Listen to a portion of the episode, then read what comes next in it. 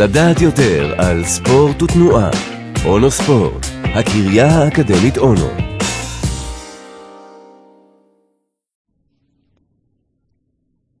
מי אתה, אדוני השופט?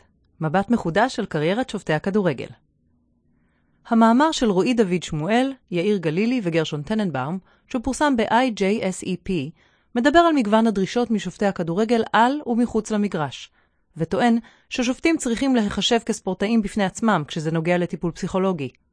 הם בוחנים את הקריירה של השופטים דרך אירועים משתנים כמו מעבר לליגה גבוהה יותר, הצטיינות במשחק חשוב, החלטה שגויה או הופעה כושלת במהלך משחק חשוב.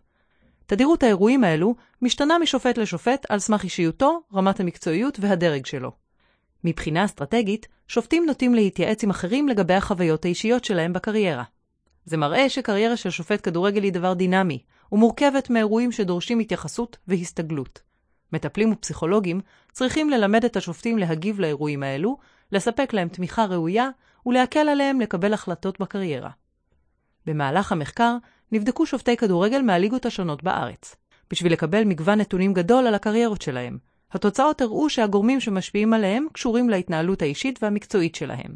יכולת, כושר ארגון, התפתחות אישית והחיים האישיים שלהם. כל אלה מביאים לחוסר איזון מקצועי שאיתו הם יהיו חייבים ללמוד להתמודד. האירועים המשתנים התכופים ביותר בקריירה של שופט, מעבר לליגה גבוהה יותר והצטיינות במשחק חשוב, דומים לאירועים משתנים של ספורטאים מקצוענים. שופטים ברמות נמוכות יחוו לרוב מספר נמוך של אירועים שליליים במהלך הקריירה שלהם, לעומת שופטים ברמות הגבוהות שיחוו את זה לעיתים קרובות יותר. ההסבר לזה הוא ששופטים ברמות הגבוהות נתונים ללחץ ובחינה בלתי פוסקת מצד שחקנים, אוהדים, אנשי תקשורת ושופטים מתחרים ברמה שלהם. המחקר גם מתמקד בשופטים הזוטרים. הוא מראה שהם חווים לעיתים תכופות מצב משתנה של ירידה לליגה נמוכה יותר, ופחות ניתנת להם האפשרות להתייעץ עם מנטור או יועץ לגבי הקריירה שלהם. זאת, בניגוד לשופטים בכירים, שנחשבים למוכשרים יותר, ובגלל זה ניתנת להם תמיכה ועזרה גדולה יותר. המאמר מראה גם שמבחינה אישית, שופטים זוטרים יקימו משפחות בגיל מוקדם יותר. שופטים בכירים שהגיעו למעמדם באופן מהיר, יעדיפו להשקיע בקריירת השיפוט על פני הקמת משפחה.